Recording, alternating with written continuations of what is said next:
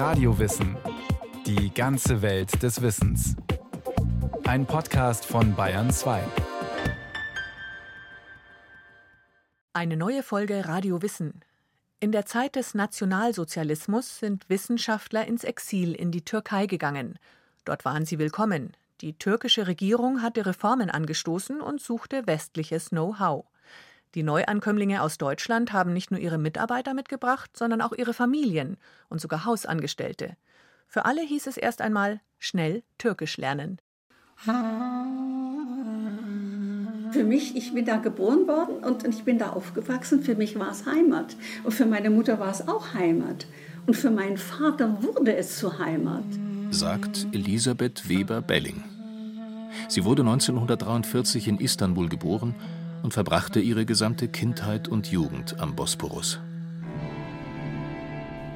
Ihr Vater, der Berliner Bildhauer Rudolf Belling, verließ das nationalsozialistische Deutschland und emigrierte am 6. Januar 1937 in die Türkei. Wie viele andere kritische und verfolgte Künstler, Wissenschaftler und Intellektuelle. Rudolf Belling, der für seine abstrakte Skulptur Dreiklang bekannt ist, hatte viel für Gewerkschaften gearbeitet.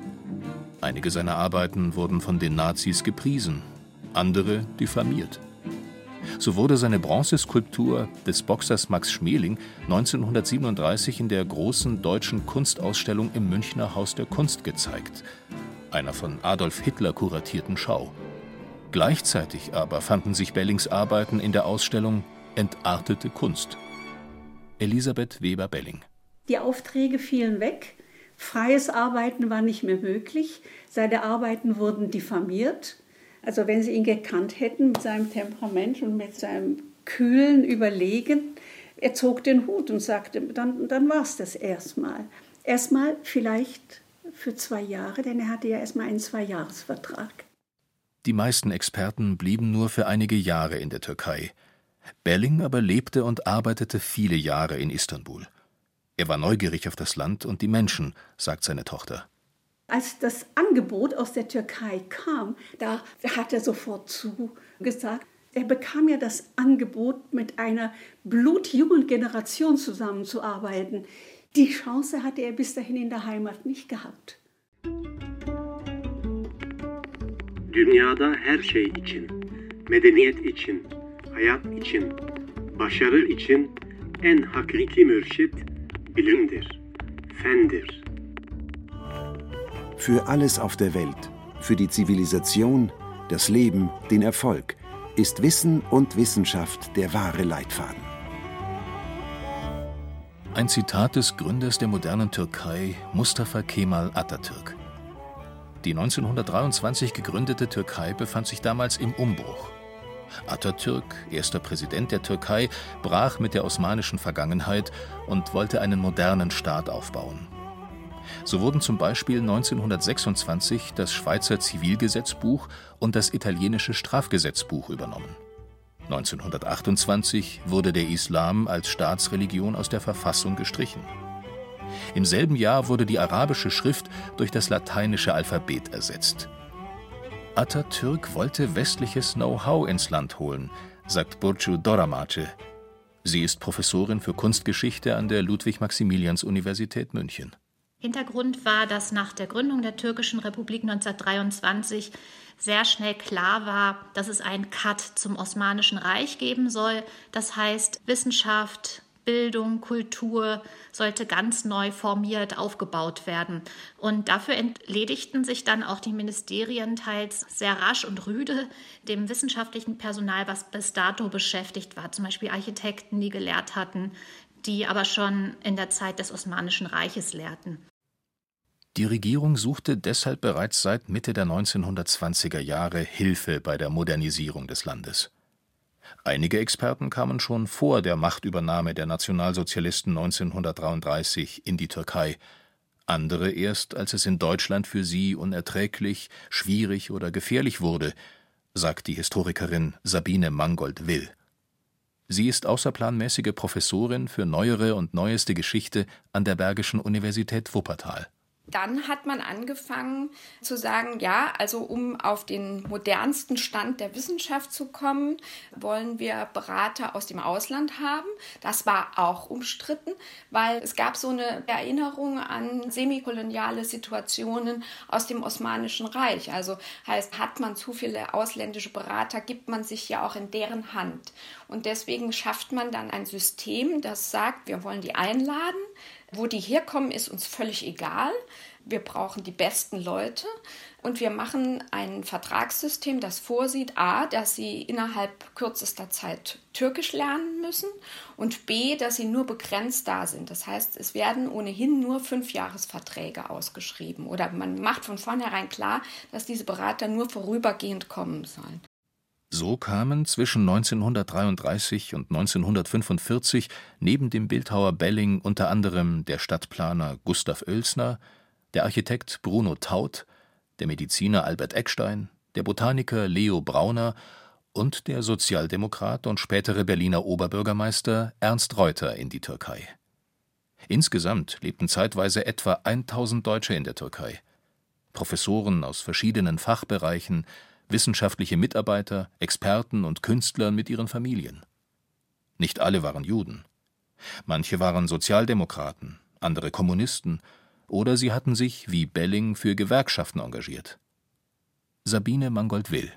Die stehen auf der Straße und sind einfach zufällig da weil sie eben entlassen worden sind. Und das heißt, bei denen besteht auch eine große Bereitschaft zu gehen, denn die Türkei fragt vorher zum Beispiel auch in Frankreich an.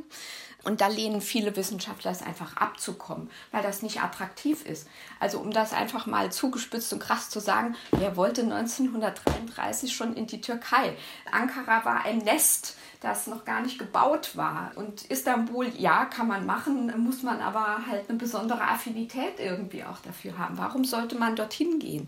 Also da brauchte es einfach mehr, um zu sagen, das nehme ich jetzt auf mich, das mache ich. Ich ziehe auch mit Kind und Kegel um. Das sind einfach Dinge, wo man sieht, dass es gar nicht so einfach war, Leute aus Europa zu bekommen. Und deswegen war es der Türkei um das klar zu sagen, völlig egal, was für eine politische oder konfessionelle Ausrichtung die Menschen hatten. Und außerdem war es so, dass diese jüdischen Wissenschaftler von den Türken zunächst mal nicht als Juden wahrgenommen worden sind, sondern als deutsche Wissenschaftler. Und das ist der entscheidende Punkt. Grundlage für die Arbeit in der Türkei war der 1927 geschlossene deutsch-türkische Niederlassungsvertrag. Allerdings waren eben nur etablierte Experten und Wissenschaftler erwünscht. Deutsche aus anderen Berufsgruppen bekamen in der Regel keine Arbeits- und damit auch keine Aufenthaltserlaubnis. Bereits seit 1932 galten in dem Land Berufsbeschränkungen, zum Beispiel für Handwerker. Forscher und Wissenschaftler dagegen waren gefragt. Oft lief die Anwerbung über Empfehlungen, zum Beispiel über den Pathologen Philipp Schwarz. Schwarz wurde als jüdischer Professor aufgrund des am 7. April 1933 erlassenen Gesetzes zur Wiederherstellung des Berufsbeamtentums entlassen und ging zunächst nach Zürich. Dort gründete er die Notgemeinschaft deutscher Wissenschaftler im Ausland und nahm Kontakt mit der Türkei auf. Er vermittelte zahlreiche Wissenschaftler und arbeitete selbst viele Jahre als Pathologe an der Universität Istanbul. Auch der Schweizer Pädagoge Albert Malche beriet die türkische Regierung. Er schlug vor allem jüdische und politisch verfolgte deutsche Gelehrte zur Berufung an den Universitäten vor. Aber es gab auch zahlreiche andere Kontakte und Empfehlungen, sagt die Kunsthistorikerin Burcu Doramace. Das Unterrichtsministerium in Ankara war auf der Suche nach Experten aus dem Ausland, die eben auch teils Professuren übernehmen sollten. Und es gab einen Ministerialbeamten im Unterrichtsministerium, der hieß Cevat Dursunoğlu, der selbst in Berlin studiert hatte, also auch Deutsch sprechen konnte, sich sehr gut auskannte und tatsächlich sowohl Personen empfohlen hat, als auch die Verhandlungen übernommen hat. Und dann war es eben so, dass auch schon äh, Personen, die in der Türkei tätig waren oder gute Kontakte hatten, empfohlen haben. Gejagt von den Nationalsozialisten, gefragt in der Türkei. Für viele Deutsche bedeutete ein Vertrag in der Türkei zunächst einmal Sicherheit für sich und ihre Familien. Oft empfanden die Exilfamilien deshalb auch lange nach ihrem Aufenthalt eine tiefe Verbundenheit mit der Türkei und eine große Dankbarkeit, sagt Sabine Hillebrecht. Sie arbeitet am Institut für Geschichtswissenschaften der Humboldt-Universität zu Berlin und hatte im Jahr 2000 an einer Ausstellung des Vereins Aktives Museum in Berlin mit dem Namen Heimatlos mitgewirkt. Wenn man jetzt mal guckt, was in Deutschland passierte, war das ja eine unglaublich privilegierte Situation. Der Status einer türkischen Universität war natürlich im wissenschaftlichen Bereich nicht so groß wie zuvor der Status an einer deutschen Universität wissenschaftlich tätig zu sein. Aber ganz abgesehen davon, sie hatten feste Arbeitsverträge, sie hatten Umzugskosten, die ihnen erstattet wurden. Sie wurden sehr, sehr gastfreundlich aufgenommen. Sie konnten zum Teil auch Bedingungen stellen, was Übersetzungen anging, was Mitarbeiterstab anging. Also da gab es eigentlich gar keine Frage. Das war ein unglaubliches Glück, dort tätig zu werden. Der Architekt und Stadtplaner Martin Wagner schrieb zum Beispiel in einem Brief, er empfinde die Zeit in der Türkei wie in einem Wartesaal erster Klasse. Viele Wissenschaftler brachten Mitarbeiter, Hausangestellte sowie ihre Frauen und Kinder mit in die Türkei. Je nach Familie, nach Hintergrund, nach Wohnort war das Leben der Exilkinder sehr unterschiedlich. Elisabeth Weber-Belling wuchs zum Beispiel mit fünf Sprachen auf. Deutsch und Französisch, ihr Vater hatte eine belgische Mutter, Italienisch, ihre Mutter war eine in Istanbul geborene Italienerin, Griechisch, die Sprache des Hauspersonals der Familie Belling, und Türkisch, das sie im Alltag und beim Spielen auf der Straße lernte. Istanbul war damals zwar schon eine große Stadt, dennoch hatte sie als Kind viele Freiheiten. Von der Möglichkeit her, mich zu bewegen, vieles zu erleben als Kind, sei es die Inseln, sei es das Schwarze Meer, sei es den, den Bosporus, sei es Ferien in dem alten Poloneskö, das damals noch wirklich ein verwunschenes Dorf war. Großzügig, vom Elternhaus her frei, sehr selbstständig. Also ich denke schon so an meine ersten Schritte am Taximplatz, in dem Taximpark mit drei, mit vier Jahren konnte man alleine mit Freunden dort spielen. Und wenn es fünf Uhr wurde oder halb sechs, dann äh, rief unsere Aphrodite oben vom vierten Schock, kommt ihr jetzt nach Hause? Und dann gingen wir also nach, ja, ist ja heute nicht mehr vorzustellen, so etwas. Istanbul war ja auch weniger bevölkert damals. Viele Kinder gingen auf die deutsche oder österreichische Schule. Andere besuchten türkische Schulen oder hatten Privatlehrer und Lehrerinnen. In Ankara gab es zum Beispiel auch eine Botschaftsschule. Sabine Hillebrecht. Das war ja die deutsche Schule, wo eben die Botschaftsangehörigen der Reichsdeutschen ihre Kinder hinschickten. Das wollte man ja jetzt auch nicht so gerne sich dem da anschließen.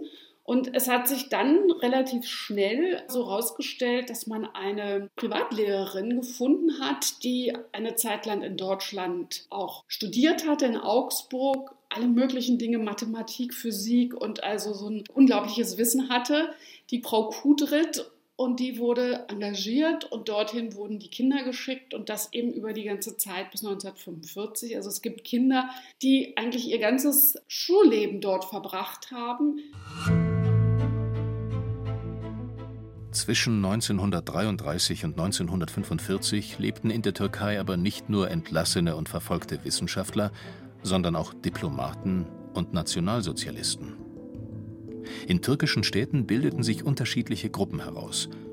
Reichsdeutsche und Nationalsozialisten wurden die Kolonie A genannt. Kritische, verfolgte oder unliebsame Wissenschaftler und Künstler nannten sich Kolonie B. Es kam vor, dass jüdische Emigranten mit nationalsozialistischen Wissenschaftlern zusammenarbeiten mussten. 1939 wollte das Reichserziehungsministerium einen Überblick darüber bekommen, wie viele Juden und Nicht-Nationalsozialisten an türkischen Universitäten lehrten. Zur Erfassung wurde ein Vertreter entsandt. Zwischen den beiden Gruppen gab es Kontakte, aber auch Berührungsängste, sagt Sabine Hillebrecht aus gutem Grund. Also die Verfolgten wollten auch nicht ausgespitzelt werden. Es gab ja schließlich auch eine Auslandsorganisation der NSDAP, die auch als langer Arm des Deutschen Reiches dort hinein regierte in die Situation und man womöglich aufgefordert wurde, seinen deutschen Pass an der deutschen Botschaft abzugeben oder dort einbestellt wurde. Also das war ja nicht ungefährlich. Verfolgte Wissenschaftler, die ausgebürgert wurden, bekamen von den türkischen Behörden in ihren Pass den Begriff heimatlos gestempelt. Der Begriff heimatlos, geschrieben mit Y und Z, ging in die türkische Sprache ein. Im türkischen Wörterbuch wird der Begriff mit heimatlos, unstet, umherziehend und staatenlos übersetzt. Die Historikerin Sabine Mangold-Will. Das wird dann richtig dramatisch, weil der türkische Staat formal eigentlich einen Staatenlosen nicht in seinem Staat akzeptiert. Da gibt es dann auch wirklich Situationen, wo die Leute entscheiden müssen, trete ich jetzt zum Islam über, lasse ich mich naturalisieren, wandere ich weiter oder wird mein Vertrag trotz alledem, weil ich eben ein hohes Renommee habe, weiterhin anerkannt und verlängert und ich kann bleiben trotz dieses Eintrages im Pass. Das Exil in der Türkei veränderte nicht nur das Wissen, die Methoden, die Verwaltungs- und Universitätslandschaft in der Türkei, sondern prägte umgekehrt auch die deutschen Wissenschaftler. So baute der Architekt Bruno Taut, der in Istanbul an der Akademie der Schönen Künste lehrte, 1938 in den Hügeln des europäischen Bosporusviertels Ortaköy ein ganz besonderes Haus. Burcu Doramace. Und da ist sehr schön zu sehen, dass diese Erfahrung Istanbul sich wirklich eingeschrieben hat in seinen Entwurf. Also wir sehen da eine Synthese aus seiner Zeit in Japan, Berliner Referenzen, aber auch ist sehr gut ablesbar das Studium osmanischer Wohnhäuser. Also er hat sich sehr viel Architektur angesehen und hat dann einen tatsächlich eher so fantastisch utopischen Bau geschaffen, der jetzt keiner einzelnen nationalen Stilrichtungen zuzuordnen ist, aber wo eben dieses Exiliertsein Ausdruck findet, ja, in einem eher Miteinander von verschiedenen Erinnerungsmomenten. Und da würde ich sagen, gäbe es das Türkei-Erlebnis nicht, wäre wahrscheinlich dieser Bau auch gerade mit Blick auf den Bosporus, auf die asiatische Seite nie so entstanden.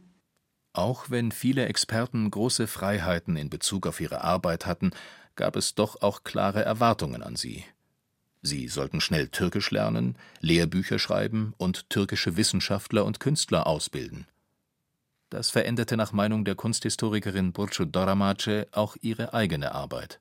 Zum Beispiel Rudolf Belling, der ja vor allem bekannt ist für seine abstrakten Arbeiten der späten 10er, frühen 20er Jahren, für seinen Dreiklang zum Beispiel, eine Skulptur, hat in der Türkei vor allem Staatsbildhauer ausgebildet, das heißt figurativ arbeitende und selbst auch teilweise sogar arbeitet. Also es gab später dann auch wieder freie Arbeiten. Aber da ist ein ziemlicher Wandel zu beobachten in der eigenen Kunstauffassung und das hängt sicherlich auch mit der Erwartung zusammen, die an ihn herangetragen wurde. Staatspräsident Ismet Inönü, der nach dem Tod von Atatürk das Land führte, ließ sich von Belling ein repräsentatives Standbild anfertigen. Belling lebte und lehrte lange in Istanbul und kehrte erst 1966 im Alter von 80 Jahren nach Deutschland zurück.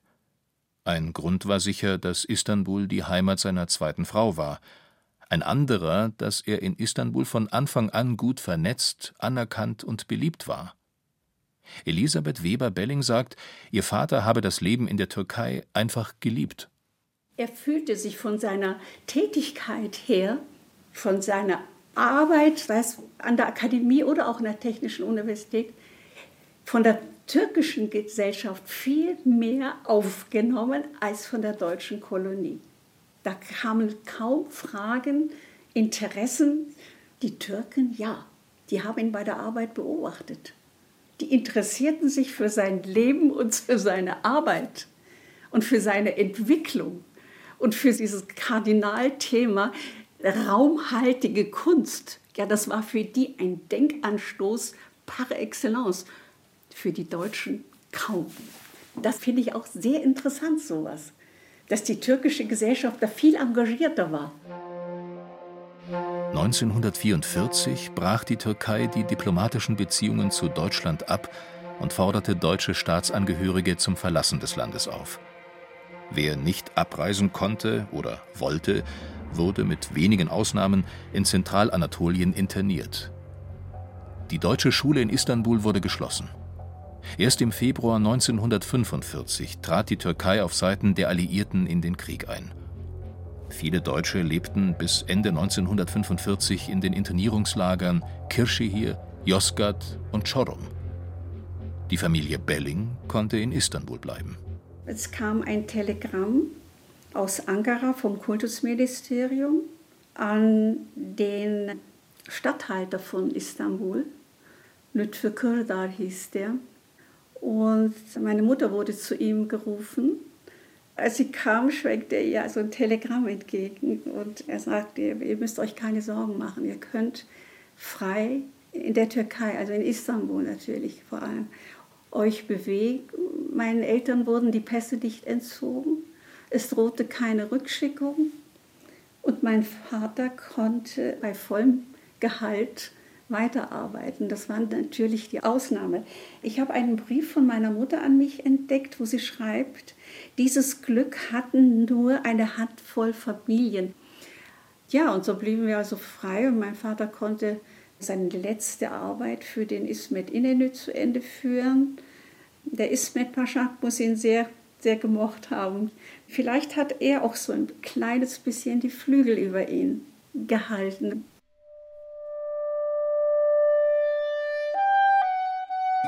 Für viele war die Türkei nur eine Zwischenstation. Nach dem Krieg zogen die meisten Wissenschaftler in die USA oder nach England, einige kehrten nach Deutschland zurück. Das Wirken der deutschen Wissenschaftler in der Türkei aber wirkte lange nach. Sie bildeten Generationen von Medizinern, Stadtplanern und Bildhauern aus. Und auch wenn nur wenige Forscher nach 1945 in der Türkei blieben, die Verbundenheit mit dem Land war groß. 1986 wurde in Anwesenheit des damaligen Bundespräsidenten Richard von Weizsäcker am Eingang der Universität von Istanbul eine Gedenktafel für die deutschen Immigranten enthüllt.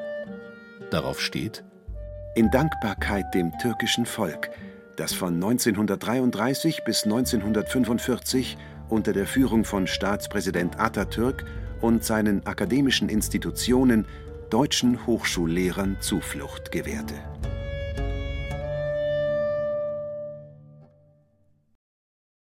Das war Radio Wissen, ein Podcast von Bayern 2. Autorin dieser Folge Claudia Steiner. Regie führte Kirsten Böttcher.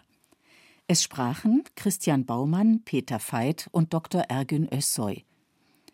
Ton und Technik Roland Böhm. Redaktion Thomas Morawetz. Wenn Sie keine Folge mehr verpassen wollen, abonnieren Sie Radio Wissen unter bayern2.de slash podcast und überall, wo es Podcasts gibt.